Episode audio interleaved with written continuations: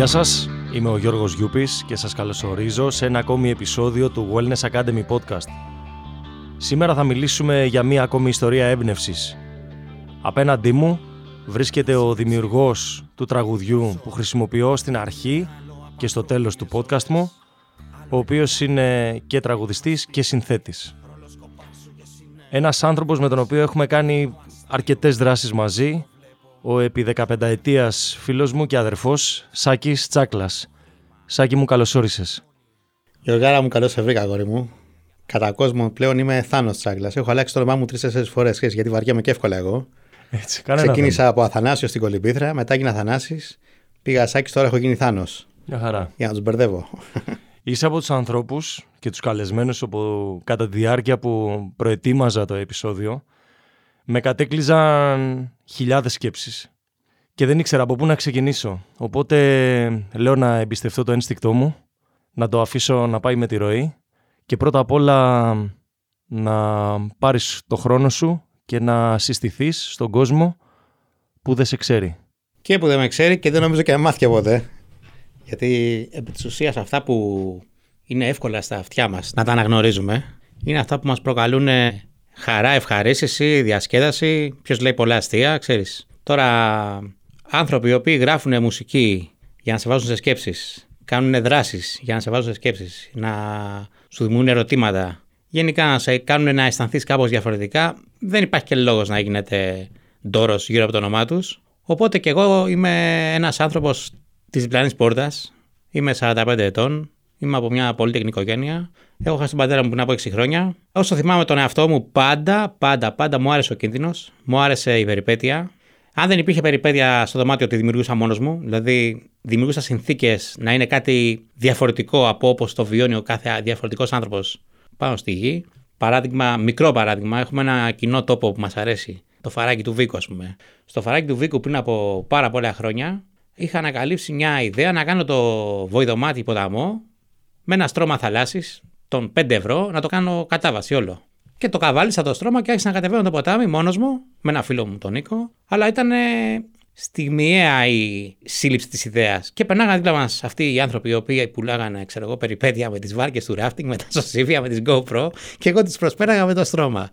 Μετά πέρασα και το ποτάμι το ναό με στρώμα θαλάσσης από τη μονή στο Μίου μέχρι τη γέφυρα της Κόνιτσας και με αποκορύφωμα το κορυφαίο πριν από πέντε χρόνια περίπου. Πέρασα τα γαλλικά σύνορα της Ελβετίας με τη Γαλλία μέσα από ένα ποτάμι, πάλι με στρώμα θαλάσσης. Δηλαδή αυτή την περιπέτεια την έχω εξελίξει. Κάνω και ευρωπαϊκά ταξίδια πλέον με το στρώμα θαλάσσης. Έτσι. Και έτσι δημιουργώ εικόνες, με θαυμάζω για αυτά που κάνω.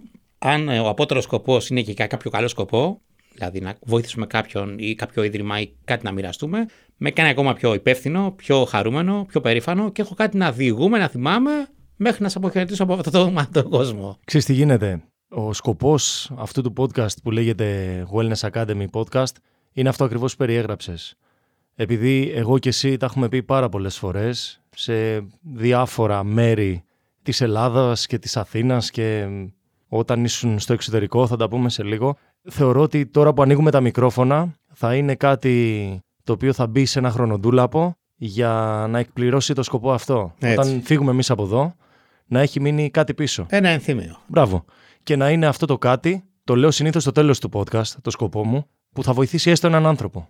Μπορεί να είναι ένας, μπορεί να είναι χιλιάδες. Αυτό. Αυτό το πράγμα είναι ο κοινός μας σκοπός. Έτσι ακριβώς. Και αυτό είναι που Πάμε για το γουστάρουμε. quality. Εννοείται, εννοείται. Πάμε για το quality και όχι το quality. Δικαιωματικά όμως θεωρώ ότι πρέπει να ξεκινήσουμε από το κομμάτι της μουσικής. Δηλαδή όταν άκουσα το τραγούδι σας που φτιάξατε με τον Νίκο παρέα και με όλη την μπάντα που έχει τίτλο Δύστιχες Χαρές και το έβαλα intro και outro στην αρχή και στο τέλος δηλαδή του podcast μου ήταν κάτι που στο είχα εκμυστηρευτεί, ήταν κάτι που στο είχα πει ότι εγώ με αυτό το τραγούδι κάποια στιγμή θα κάνω κάτι. Δεν ήξερα, αλλά ήρθε η ώρα που είμαστε εδώ στο στούντιο πριν και μετά το podcast μας θα παίξει το τραγούδι σου Έτσι. και θα παίξει όλο δικαιωματικά. Οπότε έρχεται εδώ η πρώτη ερώτηση. Αν μπορούμε να πούμε ότι μπορούμε να βάλουμε σε πλαίσιο την κουβέντα που θα κάνουμε σήμερα, θέλω να μου πεις πώς ξεκίνησες, ποιο ήταν το κίνητρο για να ασχοληθείς με τη μουσική. Κάγας με τη μουσική ασχολούμαι πάντα ραστεχνικά. Δεν βγάλαμε ποτέ λεφτά. Για να ξεκινάμε. Δηλαδή, ένας μουσικός της δικής μου κατηγορίας μεταφέρει εξοπλισμό, λέει 5.000 ευρώ για 1000 χιλιόμετρα χαλάει 200 ευρώ σε καύσιμα για να πάρει 50 ευρώ, ξέρω εγώ, τέτοια κατηγορία. Το κάνουμε για το κέφι μας, για την πάρτι μας, για να γουστάρουμε. Τώρα από εκεί και πέρα, το να γράψεις τραγούδια δικά σου και να γίνουν και από την μπάντα αποδεκτά. Τα γράφεις μεν, αλλά αν η μπάντα δεν περνάει με το ύφος, το στυλ και το μήνυμα που θες να περάσεις, απλά το τραγούδι γίνεται δικό σου, demo, δεν το παρουσιάζεις. Αλλά εμείς τα κομμάτια και από αυτό που έχετε βάλει και μεγάλη μας χαρά και τιμή που το βάλετε στο podcast, αλλά και όλα τα υπόλοιπα, δεν είναι τραγούδια διασκεδαστικά έτσι. Είναι ένα άλμπουμ το οποίο βγάλαμε το 14 από το βγάλαμε, 10 χρόνια πριν. Τα κομμάτια προπάρχουν στο διαδίκτυο από το 9, που τότε που τα είχαμε ανεβάσει, δηλαδή, σαν παραγωγή δική μας. Τώρα, σε ένα σπίτι, παραγωγή με μικρόφωνα, είμαστε και μικρότεροι και πάντα χωρίς λεφτά από το ειστέρημά μας. Τα κομμάτια όλα αυτά είναι επικοινωνία, καταρχάς. Μια επικοινωνία είναι να μιλήσω εγώ σε σένα και να σου πω κάτι που με ενοχλεί, κάτι που δεν μου αρέσει ή κάτι που θα μπορούσε να ήταν διαφορετικό κτλ. κτλ. Μπορεί να είναι ρομαντικά, δεν έχουν τη δύναμη της τηλεόρασης βέβαια να παρουσιάσουν στην τηλεόραση, ούτε σε κάποιο κανάλι μεγάλο. Οπότε το διαδίκτυο μας έδωσε ένα χώρο στο YouTube να μπορούμε να τα αποθηκεύσουμε και να τα ακούμε εν καιρό με τα ελάχιστα views που έχουν, με 10-15 views και μέχρι εκεί. Και δεν νομίζω να έχουν και παραπάνω, γιατί δεν έχει και λόγο κάποιος να ακούσει τέτοια κομμάτια. Δεν είναι διασκεδαστικά. Έτσι υπάρχουν κομμάτια που σε κάνουν να σκέφτεσαι και κάποια κομμάτια σε κάνουν να ξεχνάς, ας πούμε. Εντάξει. Δεν είναι λαϊκά να πεις πω πω τι θυμήθηκα τώρα, μια παλιά πρώην μου. Είναι κομμάτια που μιλάει το περιβάλλον, για τους μετανάστες, το ένα το άλλο, για τους ανθρώπους, για τα δικαιώματα, για οτιδήποτε αυτή τη στιγμή θεωρείται ευαίσθητο στη γη. Να πω για την ιστορία, το όνομα του συγκροτήματος είναι The Wigs. The Wigs, ναι. Okay. Το τραγούδι που έχω intro και outro είναι το αγαπημένο μου. Είναι το Δύστιχες Χαρές. Ναι, Δύστιχες Χαρές. Το λέει και ο τίτλος. Δηλαδή δεν έχει κάτι που να πεις ότι είναι για να τα ακούσεις όπως ανέφερες και εσύ και να χαρείς. Όχι, σίγουρα. Μόνο ο τίτλος σε αποτρέπει εντός Δύστιχε Χαρές, ναι. ναι. Εξηγώ, συγγνώμη, ναι. θα μπορούσε να έχει οποιοδήποτε τίτλο. Ένα οποιοδήποτε τίτλο, διαφορετικό, ακόμα και άλλη, η λέξη να μην περιλαμβάνεται καν στο τραγούδι μέσα. Αλλά η επιλογή των στίχων, επειδή ήταν δική μου η επιλογή των στίχων, εγώ έκανα το τραγούδι, το έγραψα δηλαδή και το διόρθωσα πολλές φορές. Νομίζω ότι το Δύσχε Χαρές, το κομμάτι αυτό κυκλοφορεί τώρα γύρω στα 14 χρόνια, δεν είναι χθεσινό. Και έχω ρωτήσει, ας πούμε, παιδιά, φίλους, φίλοι μου που με ξέρουν καλά, χωρίς να έχω πει τα αίτια που γράφει το κομμάτι αυτό. Και ο καθένας δίνει διαφορετική ερμηνεία. Ο καθένας μου λέει διαφορετικό. Ο ένας mm. μου λέει ότι νομίζω ότι είναι γι' αυτό, ο άλλος μου λέει. Και αυτό είναι και το θεϊκό σε ένα τραγούδι, όταν δεν είναι μαζί με εικόνα να σε πηγαίνει κάπου. Αν είναι μόνο το κομμάτι, OK, okay, αν έχεις και μουσική, η μουσική βοηθάει κι άλλο να φτιάξεις μια εικόνα στο μυαλό σου. Αλλά η περιγραφή των στίχων, αυτή η περιγραφή, τη συγκεκριμένο τραγούδι, το είχα γράψει εγώ σαν διαμαρτυρία για τις εκπομπές που έβγαζε η γυναίκα η πρώην του Καρβέλα, ας πούμε. Εντάξει. Έβγαζε εκπομπές, καλούσε κόσμο, τους έδιναν κάποια χρήματα, ξέρω εγώ, για να βγαίνουν. Αλλά ξέρεις, okay, γέλαγε κάποιος κόσμος με αυτά. Και εγώ έχω γελάσει εννοείται. Γιατί ξέρεις, υπάρχουν παντού αυτά. Κάποια γίνονται viral και λες, δεν είναι δυνατόν να υπόθηκε κάτι τέτοιο. Αλλά υπάρχει ένα μέτρο που λες ρε φίλε εδώ τώρα το έχουν πάει σε άλλο επίπεδο οι άνθρωποι, βγάζουν λεφτά από αυτό, κοροϊδεύουν τον κόσμο, κοροϊδεύουν αυτούς που βλέπουν και παράλληλα την ίδια εποχή συμβαίνουν χίλια κέρατα, χίλια πράγματα, χίλια προβλήματα και όλος ο κόσμος μιλάει για τον Βασβά και τον ένα και τον άλλο και τον Κάτμαν ας πούμε και λες είναι τραγικό. Alright. Χωρίς ίχνος, πώς λέγεται, υποκρισίας. Ένα κομμάτι ήταν αυτή η τοποθέτησή μου για το συγκεκριμένο φαινόμενο γενικά για το φαινόμενο του bullying, γενικά δηλαδή το bullying στα σχολεία, μπορεί να μην παίρνει μεγάλες διαστάσεις, αλλά παραμένει να είναι bullying. Βέβαια, εγώ έχω βιώσει πολύ bullying και στο στρατό και στο σχολείο. Τότε δεν υπήρχε βέβαια αυτό το bullying που λέμε τώρα. Δεν υπήρχε σαν ορισμός. Δεν υπήρχε σαν ορισμός. Τότε εσύ αντιμετώπιζες το πρόβλημά σου μόνος σου, είτε σε καμιά γωνία κλαίγοντας ή με ξύλο ή, ή να φέρεις τη μάνα στον πατέρα σου. Δεν υπήρχε άλλος τρόπος. Mm-hmm. Τώρα βιντεοσκοπήσεις, γίνεται έτσι, γίνεται αλλιώς και έχει ψηλό ξεκύλικη φάση. Ναι. Οπότε ένα κομμάτι είναι 14 είναι το κομμάτι, το Δύσιες Χαρές. Μιλάει για την τηλεόραση γενικότερα, τα show κτλ. Θα μπορούσε να μιλάει και για reality μουσικής, για reality μαγειρικής, για reality γενικά. Όταν υπάρχει κάποιος μέσα ο οποίος για άγνωστο λόγο συμμετέχει, Λες ρε φίλε αυτόν, τον βάλανε μέσα τώρα για κάποιο λόγο. Δηλαδή, βάλανε αυτό με την πρώην του, βάλανε τον άλλο με τον έτσι, βάλανε έναν που έχει τσακωθεί με έναν άλλον για να γίνει πιο πολύ reality παρά να γίνει η ουσία που είναι η μαγειρική που μου αρέσει, η μουσική που μου αρέσει ή το survivor που τρελαίνομαι. Α πούμε, το survivor με τρελαίνει πάρα πολύ. Αν δεν μου αρέσει αυτό που γίνεται στην καλύβα, που ο καθένας κατηγορεί τον άλλον, μαχαιριές, πισόπατα, κουτσομπολιά και ξέρεις. Και τηλεαστέρες να μπουν μέσα, κάτι σαν πιοκυλιάδε που δεν έχουν τρέξει ποτέ, ας πούμε, τις βάζουν να κάνουν survivor. Είναι το κομμάτι της ευεξία στις διάφορες μορφές της αυτό που μας συνδέει. Στο κομμάτι ειδικά της ψυχικής πνευματικής υγείας θυμάμαι που είχαμε πάει παρέα, με είχες καθοδηγήσει και πήγαμε παρέα ποδηλατώντας σε ένα ίδρυμα. Το θυμάμαι. Για ναι. παιδάκια. Στο Περιστέρι είχαμε πάει. Ναι. Μπράβο. Εδώ κοντά ήταν. Ναι. Στο Αγίου Αναργύρου είχαμε πάει. Σωστά. Ναι, ναι. Και το κομμάτι της σωματικής ευεξίας που μας συνδέει άπειρα χιλιόμετρα. Δεν ξέρω από πού να ξεκινήσω για το κομμάτι της σύνδεσής μας θεωρώ ότι πάλι δικαιωματικά το 15 χώρες σε 30 ημέρες Ναι, αυτό είναι το πιο δύσκολο που έχω κάνει ποτέ. το οποίο υπάρχει, Το πιο επικίνδυνο και το πιο δύσκολο από όλα. Αυτό. υπάρχει στο YouTube είναι 2011. πολύ σημαντικό να το χτυπήσετε έτσι όπως το ανέφερα 15 χώρες σε 30 ημέρες Με ένα θα ποδήλατο. δείτε λοιπόν, ναι με ένα ποδήλατο θα δείτε το Σάκη, το Θάνο Το σάκι, το σάκι. η μάνα μου με λέει σάκι, οπότε η οικογένειά μου με λέει σάκι. Ωραία, σούπερ. Χαίρομαι που συγκαταλέγομαι στην οικογένεια. Θα δείτε το Σάκη λοιπόν να κάνει εκπληκτικά πράγματα. Γυρνάει όλη την Ευρώπη με τα πόδια του, στηριζόμενος στα πόδια του και έχοντας ως μέσο ένα ποδήλατο. Δύο ποδήλατα έτσι. Το πρώτο έσπασε. Το πρώτο που έσπασε, Στη ναι, 18η μέρα φύγαν οι ρόδες, δεν έσπασε. Ξέρεις Διαλύθηκε. τι, θέλω να με πας στο λιμάνι στην Πάτρα, από την Πάτρα μέχρι τη Θεσσαλονίκη. Που όποτε βλέπω αυτό το βίντεο, πάντα δακρύζω εκεί στο τέλος, λίγο πριν μπεις ναι. από τα σύνορα στον Πραμαχώνα. Κοιτάξτε τι γίνεται. Θα σου πω δύο πολύ γρήγορες ιστορίες. Η πρώτη ιστορία είναι ότι πηγαίνω ένα ταξίδι στη Θεσσαλονίκη, διαβάζω ένα βιβλίο του ανθρώπου που γύρισε στον κόσμο το ποδήλατο. Έρχομαι σε επικοινωνία μαζί του. Είναι ο Άλιστερ Χάμφρεϊ, ένας Βρετανός ο οποίος έκανε τέσσερα χρόνια τον κύριο του κόσμου. Του λέω συγχαρητήρια, διάβασα το βιβλίο σου. Έχω πάθει πλάκα. Θέλω να κάνω κι εγώ κάτι παρόμοιο. Δεν έχω τόσες πολλές μέρες. Μπορεί να λείψεις τέσσερα χρόνια, ξέρω εγώ. Δεν γίνεται. Έχω διαγράψει όμως ένα δρομολόγιο στο μυαλό μου, το οποίο θα είναι αυτό, αυτό και αυτό και αυτό. Το έχω κάνει counting, λέω. Μπορεί να είναι 30 μέρες, περίπου 31 ή 15 χώρες. Πες μου μια συμβουλή, μου λέει go for it, μου λέει τίποτα άλλο. Απλά κάντο, μου λέει it will be fun. Okay. Δεν ήταν ποτέ fun, ήταν ό,τι χειρότερο έχω κάνει όσον αφορά την ταλαιπωρία. Το τι έπαθα, με κυνηγάγανε γύφτη, με κυνηγάγανε σκυλιά, με κυνηγάγανε γουνούπια. Έπεσα, τσακίστηκα, με φάγανε σκορπιοί, χάθηκα, κρύωσα, βράχηκα, πόνεσα, καταστροφή. Κάηκες από τον Καταστροφή, ήλιο, καταστροφή, θυμάμαι. καταστροφή, καταστροφή. Το have fun βέβαια έρχεται μετά, όταν τελειώσει το ταξίδι, που έρχεται άνθρωπος που δεν έχει κάνει 50 χιλιόμετρα και σου λέει πώς σου φάνηκε, πώς πήγαν οι διακοπές σου ή πώς τα πέρασες. Και λες, μαρτύρησα το, το γάλα της μάνας μου. Τι τα πέρασα, μια χαρά πέρασα. Δεν θέλω να το ξανακάνω ποτέ. Αυτό δεν θέλω να το ξανακάνω σίγουρα ποτέ, γιατί είχε μεγάλη διάρκεια, 30 μέρες άπλητος, μεγάλη ταλαιπωρία. Το είχα κάνει πάλι για την κυβωτό του κόσμου, το είχα κάνει. Είχα συγκεντρώσει χρήματα για τον Πάτερ Αντώνιο.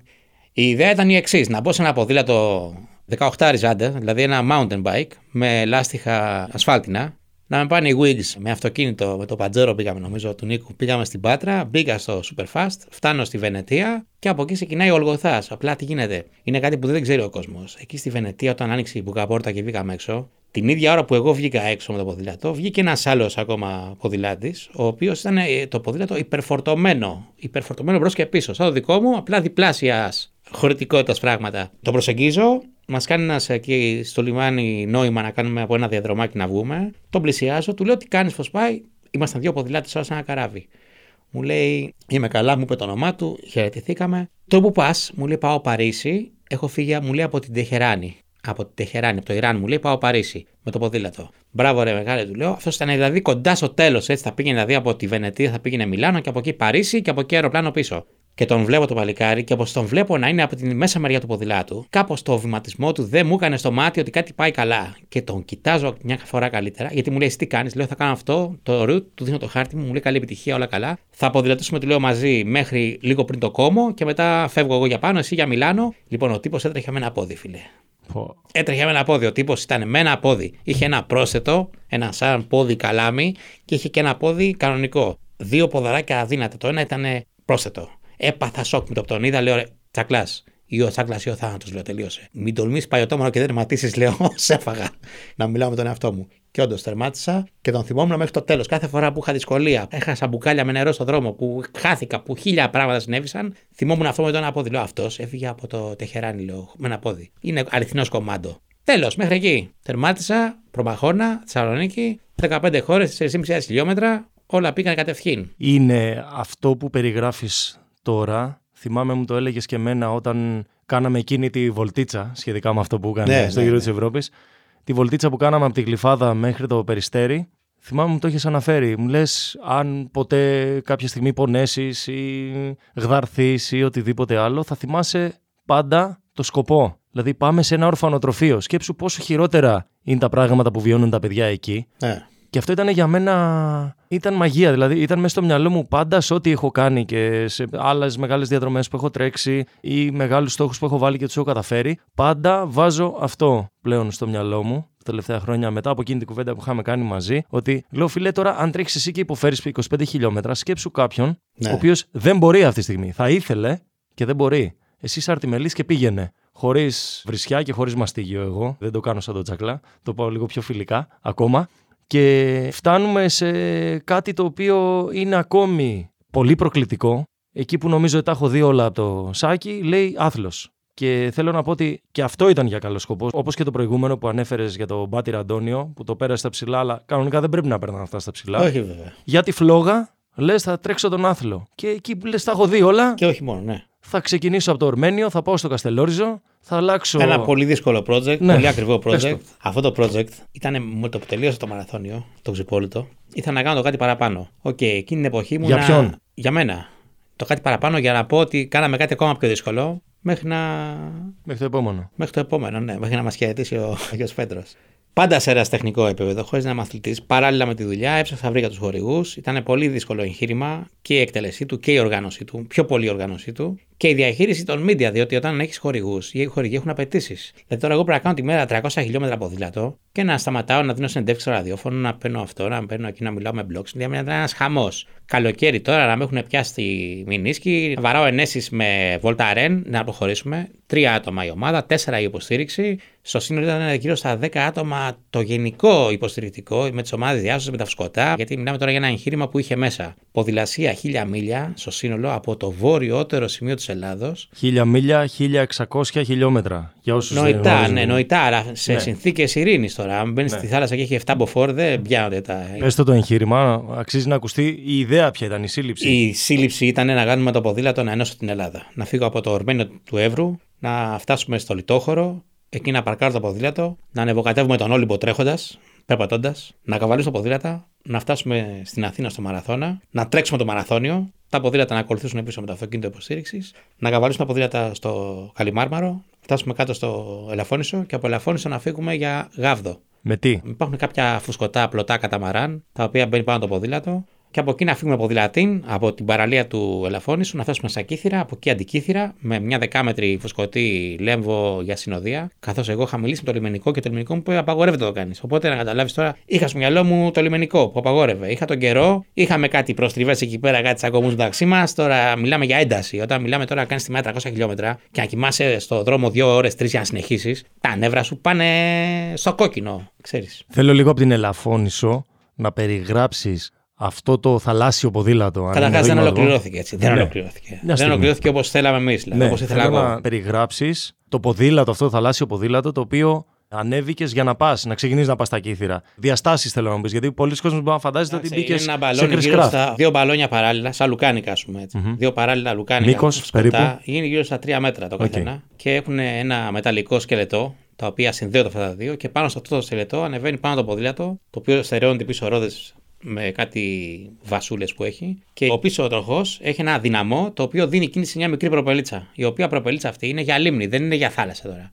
Δηλαδή απλά ήταν ο ενθουσιασμός μου να το κάνω. Το βρήκα στο διαδίκτυο, είχε περάσει ένα στη μάχη από Αγγλία-Γαλλία με αυτό. Λέω θα το κάνω κι εγώ, τελείωσε. Τέλος πάντων, κατάφερα, πήρα χορηγίες από εδώ, τη Win, την Κατέμ, τους συγκέντρωσα όλους, τους αθλητές, την υποστήριξη. Όλα δόθηκαν για την ημερομηνία βάσει σχεδίου να πάμε έτσι, όχι από το 15 χώρες που βγήκε λες και πήγα στον άλλο κόσμο. Υπήρχε ημερομηνία, τόσα χιλιόμετρα θα κάνουμε, θα φτάσουμε εκεί πέρα, πάση δυνάμει, ό,τι και να γίνει. Τέλος πάντων, από την Ελαφώνησο ξεκίνησα να κάνουμε τα κύθυρα, πρώτο σταθμό. Τα κύθυρα φαίνονται από την Ελαφώνησο. Την παραλία του Σίμου απέναντι φαίνονται τα κύθυρα. Κάναμε περίπου τα μισά. Δηλαδή, κάναμε τα μισά γιατί καταρχήν ξεκίνησαμε να κάνουμε ποδήλατο. Είναι τώρα 15 Αύγουστο. Μελτέμια Αυγούστου, είχε ένα διαβολό αέρα. Σήκωνε κάτι κύματα, έβλεπα τον ένα ποδηλάτη 3 μέτρα πάνω, μετά με έβλεπε εμένα 3 μέτρα πάνω. Το φουσκωτό που ακολουθούσε τώρα με 3 μίλια την ώρα ήταν επικίνδυνο, έτσι. Κινδύνευε. Και εγώ, όχι μόνο δεν μπορέσαμε να το κάνουμε αυτό το μισό, κάναμε το μισό, μπήκαμε στο φουσκωτό, φτάνουμε απέναντι στον αυλέμονα στα κύθυρα. Εκεί έγινε ο χαμός του χαμού. Δηλαδή, έβαλε έναν αέρα, γκρέμισε εξαπλώσει. Τα έχω όλα στο βίντεο του άθλου αυτό. Γκρέμισε εξαπλώσει, διαλύθηκαν τα πάντα. Εμείς ήμασταν ήδη εξαντλημένοι. Αναχωρούμε από τα κύθυρα για τα αντικύθυρα. Κάναμε το 1 τρίτο της διαδρομής περίπου. Πάλι ο καιρός απαγορευτικός. Το φουσκωτό έκρινε ότι έπρεπε να μπούμε μέσα και να φύγουμε. Δηλαδή, δεν υπήρχε άλλος δρόμος. Γυρνάμε πίσω. Είναι ανηφόρα. Εμείς ήμασταν έτοιμοι να το κάνουμε, αλλά ο καιρός δεν επέτρεπε. Αν είχαμε λίγο καλύτερο καιρό, δυνάμεις είχαμε. Κουράγιο είχαμε. Πέντε μέρες είχαμε, γιατί ήταν αυτό όλο μαζί 10 μέρες να γίνει. Και στις έξι μέρες είχα τελειώσει την ποδηλασία από Ορμένιο μέχρι το Γαλιμάρμαρο. Πόσα χιλιόμετρα είναι αυτό; Αυτό δεν θυμάμαι τώρα. Ήταν γύρω στα 1100, Χιλιόμετρα. 1100 χιλιόμετρα. Ποδηλασίας. Ναι, χωρίς το μαραθώνιο και χωρίς τον Όλυμπο. Είχαμε ένα μαραθώνιο μέσα που έτρεξα. Μαραθώνιο δρόμο τρεξίματος, την κλασική διαδρομή. Την κλασική διαδρομή. Και το, το οποίο ξεκίνησε εδώ και το βράδυ. Έτσι. Τρέξαμε ναι. βράδυ με συνοδεία. Ναι. Το θυμάμαι εγώ χαρακτηριστικά. Συν το Olympus Marathon που είναι να ανέβεις και να κατέβει στον Όλυμπο. Πάλι 40 χιλιόμετρα και αυτό είναι. Όπου κάποιοι προετοιμάζονται μία ολόκληρη χρονιά ναι. Για να τρέξουν είτε τον ένα ή τον άλλο μαραθώνιο. Αρκετός κόσμος έχει υπόψη του τι σημαίνει να τρέξει το μαραθώνιο δρόμο τα 42 χιλιόμετρα και 195 μέτρα. Λίγοι όμως έχουν στο νου τους τι σημαίνει να τρέξει Olympus Μάραθον. Καλό είναι να μπείτε να τσεκάρετε, δεν χρειάζεται να σταθούμε σε αυτό για να συνεχίσει την ιστορία ο Σάκης. Και φτάσαμε στα Αντικήθυρα, εκεί ήταν το βαδελό μας μεταξύ, δεν μπορούσαμε να συνεχίσουμε. Οι αποφάσεις έπρεπε να πάρθουν βάσει τη λογική okay. και βάσει την θέληση. Η θέληση έλεγε προχωράμε, η λογική έλεγε μην προχωράμε. Μπήκαμε στο φωτό από Αντικήθυρα, φτάσαμε στην Κρήτη, κατεβήκαμε κοντά στην Κίσαμο, από εκεί πήραν τα ποδήλατα, Κατεβήκαμε παλαιοχώρα με τα ποδήλατα πλέον. Ναι, το φουσκωτό έφυγε γύρω-γύρω από την Κρήτη και ξεκινήσαμε μια συνοδεία από κάτω. Εκεί όπως πηγαίναμε, τώρα να περνάνε τάνκερ, να περνάνε κέρατα τώρα. Εμείς πηγαίναμε με τα τρία ποδήλατα. Το ένα ποδήλατο είχε χαλάσει, δεν είχαμε το εξοπλισμό. Με δύο ποδήλατα κάναμε εναλλάξ. Δηλαδή κάποιος να φτάσει με ποδήλατο κάτω. Ήταν η αποστολή. Τέλος πάντων, κάποια στιγμή, λίγο πριν, στα μισά πάλι της διαδρομής, πάλι τα ίδια. Δηλαδή, είχε κάτι ρεύματα στο Λιβυκό πέλαγος. Μας πήγαινε προς την Αίγυπτο. Δηλαδή, πηγαίναμε εμείς με τα ποδήλατα και λέω εντάξει, OK, okay, δεν γίνεται. Δεν γίνεται απλά, δεν γίνεται. Ναι. Όχι με προετοιμασία, απλά δεν γίνεται. Ο τελικός προορισμός; Τελικά μπήκαμε στο φουσκωτό και μετά από καμιά ώρα ήμασταν στη Γάβδο. Φτάσαμε στη Γάβδο, τερματίσαμε πανηγυρικά, γιατί είχαμε βλαστημήσει την ώρα που ξεκινήσαμε. Μεταξύ μας είχαμε σφαχτεί, είχαμε γίνει άνω κάτω. Όλα καλά, έπρεπε να γίνει έτσι. Δεν γινόταν διαφορετικά. Δεν μπορούσα να κρατήσω μέσα μου κάτι. Ξέρεις, άμα κρατήσεις κάτι μέσα σου κάποια εποχή, κάποια στιγμή, η αντίδραση ήταν αυτή, τελείωσε. Οποιαδήποτε αντίδραση. Καλός ή κακός, υπό συνθήκε δύσκολες, είμαστε διαφορετικοί άνθρωποι, έτσι. Είμαστε διαφορετικοί άνθρωποι. Διαφορετικοί. Εγώ είμαι πολύ ήρεμος, πολύ πράος, πολύ. Αλλά αν έχεις τώρα κάνει 800 χιλιόμετρα σε τρεις μέρες, δεν είσαι πλέον ήρεμος. Είσαι... Δεν είσαι ο ίδιος. Δεν είσαι ο ίδιος. Δεν είσαι ήρεμος. Δεν είσαι ήρεμος. Δεν έχεις κοιμηθεί, δεν έχεις φάει, δεν, δεν, δεν. Έχεις βγει από μια συνήθεια, έτσι. Θυμάμαι χαρακτηριστικά όταν τελείωσες όλο αυτό, γιατί παρακολουθούσα στενά το τι έκανες. Μάλιστα, υπήρχε ενημέρωση μέρα-μέρα για το που βρίσκεστε κτλ. Οπότε παρακολουθούσα μέρα-μέρα τι γινότανε. Που μου στέλνεις ένα μήνυμα και μου λες: Είμαι στο καράβι από Κρήτη για Πειραιά και θα το πω πώς μου το πες. Έχω ξενερώσει τη ζωή μου. Ε, ναι. Γιατί ξαφνικά όλα από εκεί που τα έκανα εγώ μου προσφέρονται ελεύθερα. Μπήκα μέσα σε ένα καράβι τώρα το οποίο με γυρίζει πίσω χωρίς καμία προσπάθεια. Ναι. Δεν περνάει λίγος καιρός, Μιλάμε πάλι από κοντά, μου λες ετοιμάζομαι να φύγω από την Ελλάδα και να πάω στην Ελβετία. Έτσι. Κομωτής. Κομωτής 30 χρόνια τώρα, έτσι. Ναι, να το αναφέρω και αυτό. Και πάω στα κρύα τώρα. Πάω στην Ελβετία, πάω στη Ζηρίχη. Στη Γενέβη. Στη Γενέβη, συγγνώμη. Και πάω σε ένα από τα πιο απαιτητικά και προκλητικά, προκλητικά και απαιτητικά, την πιο απαιτητική αλυσίδα κομμωτηρίων, Tony Guy. Ναι, ναι. Θα το πούμε, δεν είναι διαφημίση. Και πάω και εκεί. Δεν μας περιμένει να τον διαφημίσουμε. Και πάω εκεί λοιπόν και γίνομαι και εκεί κορυφή. Πάλι κατόπιν επικοινωνίας που είχαμε, μου έστελνες, είχαμε κάθε τόσο, ανταλλάζαμε τα μηνύματά μας. Πάλι κορυφή και εκεί. Τι θα γίνει με σένα, ρε φίλε; Λοιπόν, καταρχάς δεν νομίζω να είμαι κορυφή. Είναι η πραγματικότητα, δεν είμαι κορυφή. Αυτό που θεωρώ τον εαυτό μου κορυφή πραγματικά είναι η εκπαίδευση. Με θεωρώ κορυφαίο καθηγητή. Με συγκρίνω με άλλους καθηγητές που είχα εγώ κάποτε και δεν με πιάνουν πουθενά. Έχω δεκάδες μαθητές οι οποίοι με αγαπάνε πάρα πολύ. Είμαι τώρα στην Αθήνα εδώ και τρία χρόνια, δουλεύω σε ένα ιδιωτικό ΙΕΚ και έχω μαθητές οι οποίοι πραγματικά πίνουν νερό στο όνομά μου. Θες να μας πεις το όνομα του Είμαι στα ΙΕΚ Όμηρο, βεβαίως. Στο ΙΕΚ Όμηρο είμαι. Πού μπορεί να σε βρει ο κόσμος; Πού μπορεί να με βρει ο κόσμος; Ναι, ναι, ναι. Για την κομμωτική εννοείται. Για την κομμωτική, κάποιος που θέλει να γίνει και αυτός κομμωτής. Όποιος θέλει να γίνει κομμωτής θα πρέπει να το σκεφτεί πάρα πολύ καλά. Okay. Είναι δύσκολη δουλειά, δεν είναι εύκολη όσο φαίνεται. Okay. Γιατί εγώ δεν θα σε εκπαιδεύω για να γίνεις κομμωτής, εκπαιδεύω να γίνεις καλός κομμωτής. Με υψηλές απαιτήσεις δικές μου, με βάση αυτά που έχω σπουδάσει εγώ και είναι μια δουλειά η οποία, OK, okay, πρέπει να την αγαπάς. Το ταλέντο, OK, okay, πρέπει να το έχεις, αλλά πιο πολύ είναι η πρακτική, ας πούμε. Και να έχεις ένα καλό δάσκαλο να σε κατευθύνει. Και δάσκαλος να είναι πιο πολύ μέντορας, όχι να είναι δάσκαλος να σου μάθει να κουρεύεις. Να είναι μέντορα να σε ψυχολογικά προετοιμάσει για την κομμωτική. Γιατί η κομμωτική είναι μια δουλειά που κόβεις μαλλιά. Είναι μια δουλειά η οποία παλεύει το σώμα σου να κάτσει όρθιο 10 ώρες. Ακούς την κάθε γαζομάρα από τον κάθε,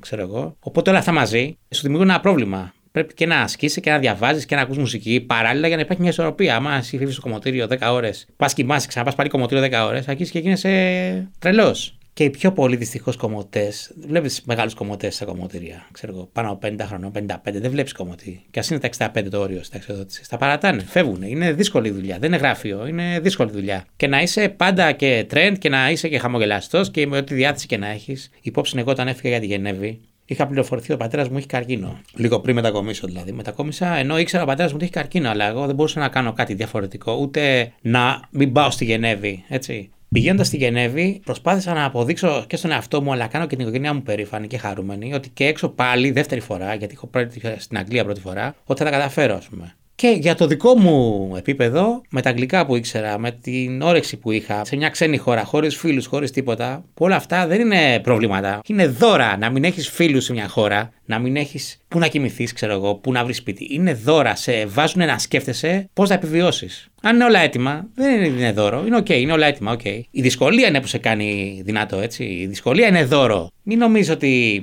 είναι τυχεροί αυτοί που τα έχουν όλα. Αλλά ούτε είναι και τυχεροί αυτοί που δεν έχουν τίποτα. OK. Okay. Μέτρον άριστον. Αυτό πάντα έλεγα πάντα. Μέτρον άριστον. Αλλά μην είναι και όλα έτοιμα, ρε παιδί μου. Εγώ ξέρεις, πήγαινα ένα νυχτερινό λύκειο το 93 με πήρε ο πατέρας μου 15 χρονών, με πήγε σε ένα κομμωτήριο, μ' άφησε λες και αφήνουν μωρό σε καλάθι έξω από ένα σπίτι και λέει χρόνια πολλά, μεγαλώστε τον. Πέρασαν 30 χρόνια, 15 Σεπτεμβρίου φέτος, πέρασαν 30 χρόνια. Πώς περάσαν τα χρόνια αυτά, πέρασαν πολύ ωραία σε τρεις χώρες, με εκατοντάδες γνωριμίες, με σοου, με διάφορα, ήταν ωραία. Παράλληλα όμως, για να είμαι χαρούμενος, δεν κάνω μόνο κομμωτική, γιατί ξέρεις, το να είσαι κάπου καλός για μένα είναι OK, αφιερώνεις τη ζωή σου πάνω σε αυτό. Εγώ ασχολούμαι με άλλα 15 διαφορετικά χόμπι, όπως είπες τώρα με τη μουσική. Η μουσική είναι ένα από αυτά. Ψάρευω υποβρύχια, ψάρευω απ' έξω, έχω σκοτώ, είχα ασχοληθεί με πολεμικέ τέχνες, είχα ασχοληθεί με ομαδικά αθλήματα, με ορειβασία, με μαραθώνιους, με κατασκηνώσεις σε αντίξωες συνθήκες, σε βουνά, σε χιόνια. Κάνω ταξίδια, πάω ταξίδια μόνος μου. Είχα πάει στην Ασία φέτος. Θέλω να σου πω δηλαδή παράλληλα πρέπει ο άνθρωπος να δοκιμάζει και άλλα πράγματα. Όχι να αφιερώνεται σε ένα πράγμα και λέει Είμαι κομμωτής και έχω πάρει 10 μετάλλια. Εντάξει, και τι έγινε, so what;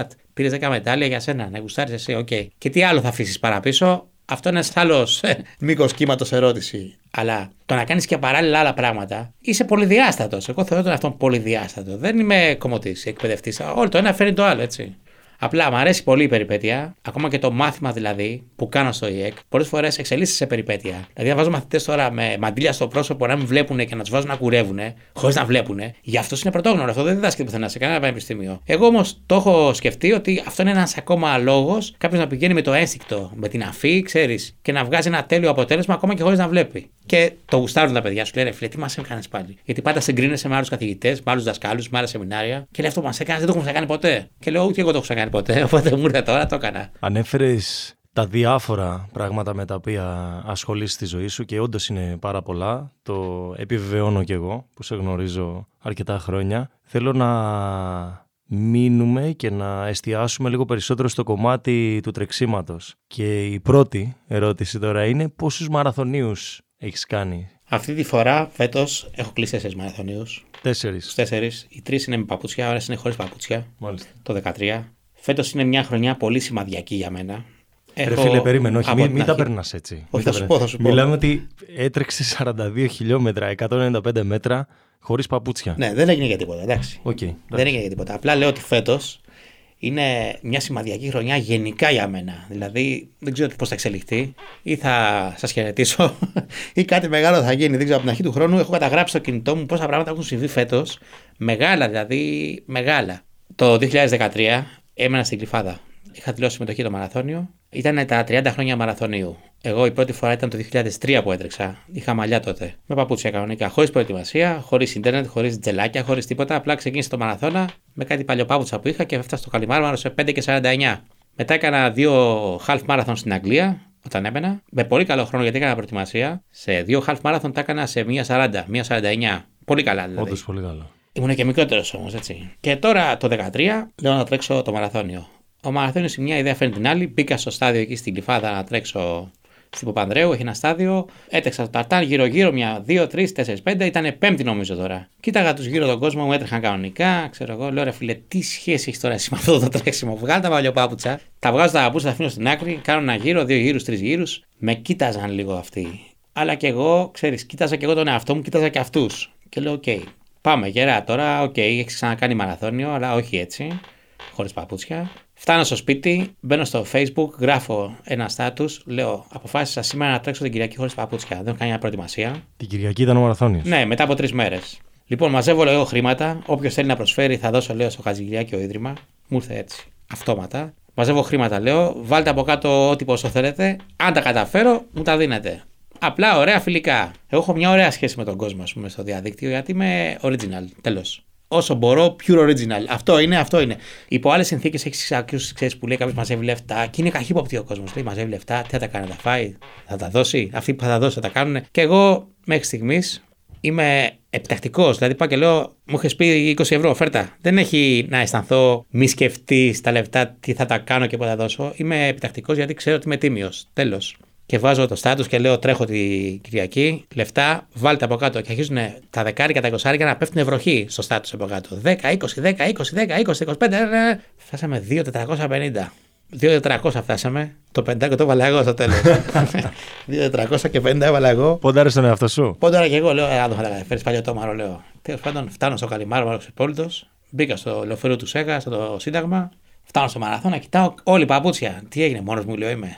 Τέλος πάντων, μπαίνουμε στη γραμμή, μπλοκ 8, πυροβολισμός. Έφυγα με ένα γκρουπάκι κατεφύλων. Μπαίνω λεωφόρο μαραθώνας, όλα καλά. Τράβαγα κάτι φωτογραφίες, κάτι βιντεάκια. Δεν είχαμε τώρα ούτε Instagram τίποτα. 13 ξαναλέω πάλι έτσι. Ναι, ναι. Είχαμε Facebook, αλλά όχι στη μορφή που είναι τώρα. Τον οργασμό το σημερινό. Ναι. Και τέλος πάντων εκεί στον Τύμβο, στρίβουμε στα 5 χιλιόμετρα. Εντάξει, έβλεπα τα 5, 7, 10 χιλιόμετρα πινακίδες. Λέω εντάξει, ψιλοπάει, λέω εντάξει, okay. φτάνουμε νέα μάκρη 10 χιλιόμετρα. Από εκεί ανεβαίνουμε, πάμε μάτι, Παλίνη, Πικέρμη, Αγία Παρασκευή. Λέω τώρα δεν είμαστε καλά. Λέω εντάξει, υπέφερα εκεί πέρα, τα είδα όλα. Ε, μετά κατεχάκι, κάτω από τη γέφυρα, πάνω από τη γέφυρα, φτάνω Μεσογείων, βγαίνω Χίλτον δεξιά, εκεί πλέον μάζευα τα κομμάτια μου. Ήμουνα λες και με είχαν πυροβολήσει εξ επαφής. Γιατί πλέον ήμουν προπόνητο για ξεπόλυτο. Και κάθε πατημασιά που έκανα, μιλάμε τώρα 42 χιλιόμετρα, είναι 84.000 γυμνά βήματα, δεν είναι αστείο. 84 σε κάθε μέτρο, ας πούμε, δύο βηματισμούς που έκανα εγώ. Το έκανα γύρω σε 6 ώρες και 10 λεπτά. Δεν έχει καμία σημασία για μένα ο χρόνος. Ξαναλέω πάλι, έχω άλλη αντίληψη των χρόνων. Αλλά η προσπάθειά μου ήταν υπεράνθρωπη. Φτάνω εκεί πέρα με τα χίλια ζόρια. Μπήκα στο καλυμάρμαρο, τερμάτισα, έπεσα τα νάσκελα, με πήρε ο ρηθό σταυρό, μου βγάλαν έξω, μου πήραν τα πόδια με πεταντίν, ξέρω εγώ. Άρχισε μετά να γίνεται γνωστό το εγχείρημα. Με πήραν τηλέφωνο από το Σέγας, με κάλεσαν σε μια τελετή που έγινε εκεί πέρα στο Μουσείο Μπενάκη. Βραβεύτηκα από το δήμαρχο του Μαραθώνα. Ήταν και άλλοι καλεσμένοι εκεί πέρα, άρχοντες του κράτους.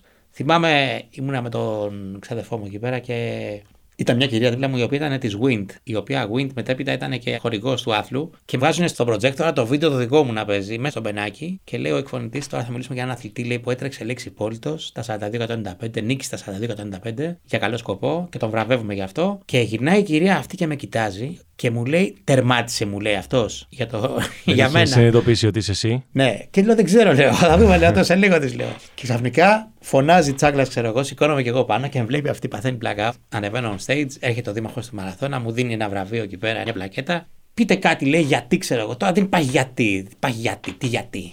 Γιατί. Και λέω εντάξει, έτσι όπως μου ήρθε, λέω, έτρεξα ένα μάθημα εξυπόλυτος, λέω, γιατί ήθελα, λέω, φέτο τα Χριστούγεννα, τα κοριτσάκια, λέω, στο χατζικιάκι να βάλουν παπούτσια στα πόδια τους. Τίποτα άλλο αυτό. Έγινε χαμός εκεί μέσα, κατέβηκα, τους χαιρέτησα και έφυγα.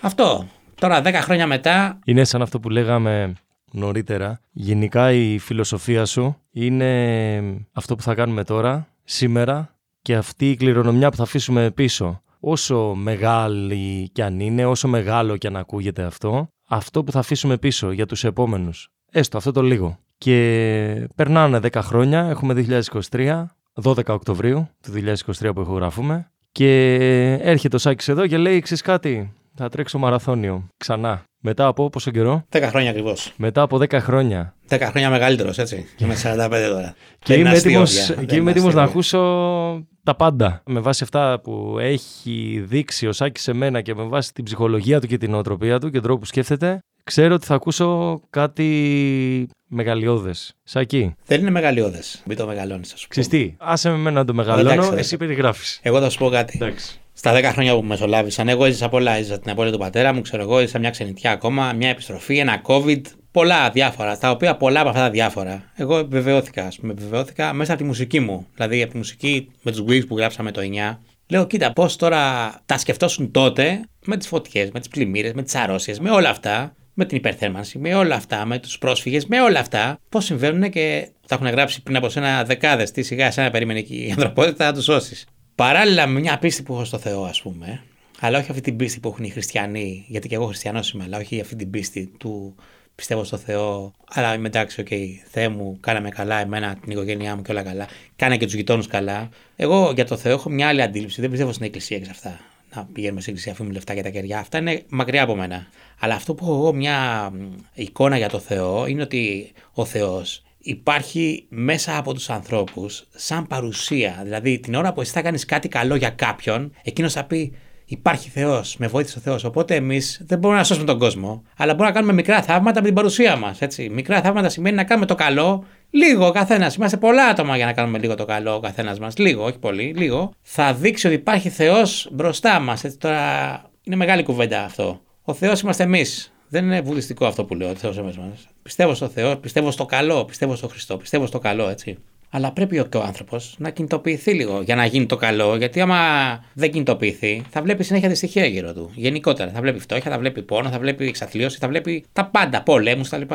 Τώρα τη δύναμη που έχει ένα μήνυμα δεν την ξέρεις. Πώς μπορεί ένα μήνυμα να φτάσει, πού μπορεί να φτάσει. Τότε με το μαραθώνιο του 13 παρέμεινε στο διαδίκτυο, ο ξυπόλυτο μαραθωνοδρόμος Θάνος Τσάγκλα το γράφει παντού. Και εμένα με κάνει χαρούμενο και είναι αυτό που λέω ότι τώρα θα το κάνεις ακόμα πιο δύσκολο και πιο δυνατό το μήνυμα, ξέρεις. Πάμε λοιπόν στο 2023. Φτάνουμε στο 2023. Μεγάλη Δευτέρα δηλώνω συμμετοχή στο μαραθώνιο.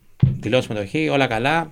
Θα τρέξω μαραθώνιο. Έχουν περάσει 10 χρόνια από την τελευταία φορά. Το έχω επιθυμήσει. Έχω επιθυμήσει την ατμόσφαιρα, τους αθλητές που τρέχουν, τον κόσμο που φωνάζει. Αλλά λέω, παρά θεμάσαι, δεν μπορεί να τρέξεις λέω, πάλι μπαπούτσια.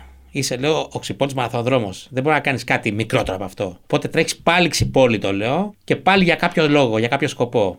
Τον βρήκες; Είναι πολλοί οι σκοποί που τρέχω έτσι. Οι σκοποί τώρα δεν είναι ένας σκοπός. Είναι πολλοί. Καταρχάς τρέχω για μια φίλη μου την Αλεξάνδρα, η οποία προέκυψε αυτό το δυσάρεστο νέο εδώ και κανένα μήνα. Όπου είναι μια φίλη πάρα πολύ καλή, η οποία διαγνώστηκε με καρκίνο σε ζωτικά όργανα έχει δύο παιδάκια και θέλω να τη κάνω ένα μεγάλο δώρο. Δηλαδή να μας δώσω χρήματα για τη φίλη μου την Αλεξάνδρα. Να τη βοηθήσω και οικονομικά για τις θεραπείες που κάνει, χωρίς να το έχει ανάγκη, χωρίς να μου το έχει ζητήσει η κοπέλα, ούτε καν. Το κάνω για μένα και για τον πατέρα μου. Γιατί θα ήθελα και εμένα στην εποχή που ήμουν στα δύσκολα να με είχαν βοηθήσει κάποιοι και κάποιοι με βοήθησαν, έτσι. Ήταν καλά οι άνθρωποι που μας βοήθησαν. Και θέλω και εγώ να κάνω αυτό το give something back που λέει ο Σβατζενέγκερ. Το give something back είναι το πιο σημαντικό. Στην κοινωνία, στον άνθρωπο, στη ζωή γενικά, έτσι. Και λέω: OK, θα τρέξεις το μαραθώνιο φέτος. Είναι 42-195. Θα τρέξεις ξυπόλυτος. Είναι ένα μαρτύριο. Θα προπονηθείς όμως για ξυπόλυτος. Στη συνέχεια της σκέψης λέω: OK, θα πρέπει να περάσει ένα μήνυμα.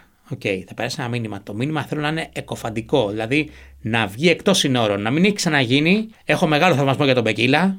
Γιατί μετά με παραλλήλισαν με τον Μπεκίλα, βέβαια. Εγώ είμαι μια τρίχα από τον Μπεκίλα, από τα μαλλιά τα κατσαρά που έχει. Αυτό το έκανε σε 2 και 20, εγώ το έκανα σε 6 και 20. Αλλά η προσπάθεια ήταν ίδια, ήταν ο ίδιος πόνος, έτσι. έτσι με τον Αιθίωπα. Θεός συγχωρέστονε. Ναι. Και κέρδισε και δύο Ολυμπιακά μετάλλια back to back. Και λέω θα τρέξεις. Θα τρέξεις επειδή έχω ένα φουσκωτό και το έχω στο Λαύριο. Και μια μέρα είχαμε κάνει μια βόλτα εκεί στο Σούνιο, από το Χάρακα. Και εκεί που πηγαίναμε ξαφνικά ακούγεται ένα παπ και παίρνει η προπέλα μια σακούλα. Λέω τι έγινε. Σταμάτησε η μηχανή, σταματάω κι εγώ, σηκώ τη μηχανή, βγάζω τη σακούλα, την κόβω ένα μαχαίρι που είχα. Λίγο πιο πέρα βλέπουμε μια ωραία φώκια να κολυμπάει κάτω από το ναό του Ποσειδώνα. Ήταν ένα τρομερό σημείο. Δηλαδή να είσαι μέσα στη φύση, να βλέπεις, ας πούμε τώρα. Έτσι. Εμένα μου αρέσει πραγματικά η φύση. Δηλαδή μπορώ να κάτσω μια εβδομάδα σε ένα βουνό μόνος μου και να περνάει η ώρα ευχάριστα, βλέποντας μόνο τα βουνά και τα δάση κτλ. Και, και την ίδια ώρα να μην νιώθω μοναξιά, να μην νιώθω τίποτα. Νιώθω κομμάτι της φύσης. Οπότε πρώτα απ' όλα είναι η γύρωση με τον δρόμο. Τρέχω ξυπόλυτος γύρωση με τον δρόμο. Τρέχω στη μνήμη του Μπεκίλα με το νούμερο 11 που τερμάτισε πρώτος στη Ρώμη το 60. Τρέχω για τη φίλη Αλεξάνδρα και τώρα έρχεται το δύσκολο κομμάτι του μαραθωνίου. Το μήνυμα ποιο είναι; Από την αρχή του καλοκαιριού, Γιώργο, συγκεντρώνω πλαστικά σκουπίδια, πλαστικά μπουκάλια, πλαστικά σπασμένα καφάσια, μπουκάλια από λάδια, δίχτυα, σακούλες, πλαστικά του καφέ. Πλαστικό υπάρχει μέσα στη θάλασσα και παράχθεια. Μαζεύω από οπουδήποτε υπάρχει υδάτινος σπόρος, δηλαδή δεν μαζεύω από τη θάλασσα, μαζεύω από καταράχτε. Μάζεψα μπουκάλια από τις καταράχτε του Μαγκισιανού στην Εδωλοκαρανία, από το Πορτοχέλι, από την Εύβοια, από τα Λιχαδονήσια, από πάρα πολλά σημεία της Ελλάδος που έχω πάει φέτος το καλοκαίρι με το φουσκωτό ή έτσι, για μπάνιο δηλαδή, ή εκδρομή, μαζεύω πλαστικά. Απλά έχει ξεπεράσει τις πρώτες μου εκτιμήσεις. Έχω φτιάξει μια τεράστια μπάλα πλαστικού, Τεράστια μπάλα. Είναι ένα επί ένα επί ένα, δηλαδή είναι ένα κυβικό πλαστικά, πάνω από 50 κιλά ζυγίζει.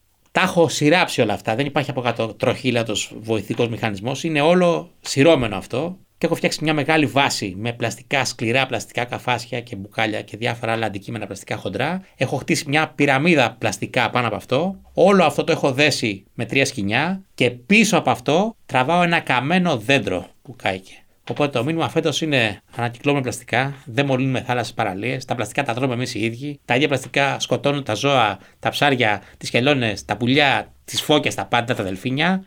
Και θέλω να περάσω το μήνυμα αυτό της ανακύκλωσης, του περιβάλλοντος, της φύσης, της ζωής, ότι η φωτιά και το οξυγόνο, το οξυγόνο είμαστε αυτό που εξαρτώμαστε. Οπότε κρούω τον κόδωνα του κινδύνου για μια φορά ακόμα. Αλλά ο κόσμος πρέπει να το δει αυτό. Είναι άλλο η περιγραφή, και άλλο βλέπεις ένα δρομέα να έχετε ξυπόλυτο, μεταφέροντας σειρώμενα πλαστικά, πάρα πολύ μεγάλο όγκο και πίσω ένα καμένο δέντρο από το Μαραθώνα στην Αθήνα. Σου έχω υποσχεθεί, αν και νομίζω θα χρειαζόταν να κάνουμε μια μεγάλη παύση για να συνειδητοποιήσει ο κόσμος όλο αυτό που περιέγραψες τώρα, ότι πρόκειται να γίνει στις 12 Νοεμβρίου. Σου έχω υποσχεθεί λοιπόν ότι αυτό το επεισόδιο θα παίξει στις 10 Νοεμβρίου, που είναι και τα γενέθλιά μου. Έτσι. Και θέλω να μου πεις με το χέρι στην καρδιά και όπως κοιταζόμαστε τώρα, αν όντως θες να γίνει αυτό, θα γίνει με μεγάλη χαρά από τη δική μου την πλευρά, καθώς θυμάμαι τον προβληματισμό που μου είχες εκφράσει ότι μη βγει νωρίτερα και υπάρξει κάποιο θέμα κτλ. Σου έχω απόλυτη εμπιστοσύνη ότι είμαστε εδώ πέρα εμείς σήμερα γνωριστήκαμε σε αυτή τη γη δεν είναι τυχαίο. Δεν είναι τυχαίο που γεννηθήκαμε βασικά στην ίδια χώρα. Γιατί θα μπορούσα να γεννηθεί απέναντι εγώ ή εσύ πιο πέρα. Και γενικά, άμα έχεις ταξιδέψει κιόλας και ψηλό, είσαι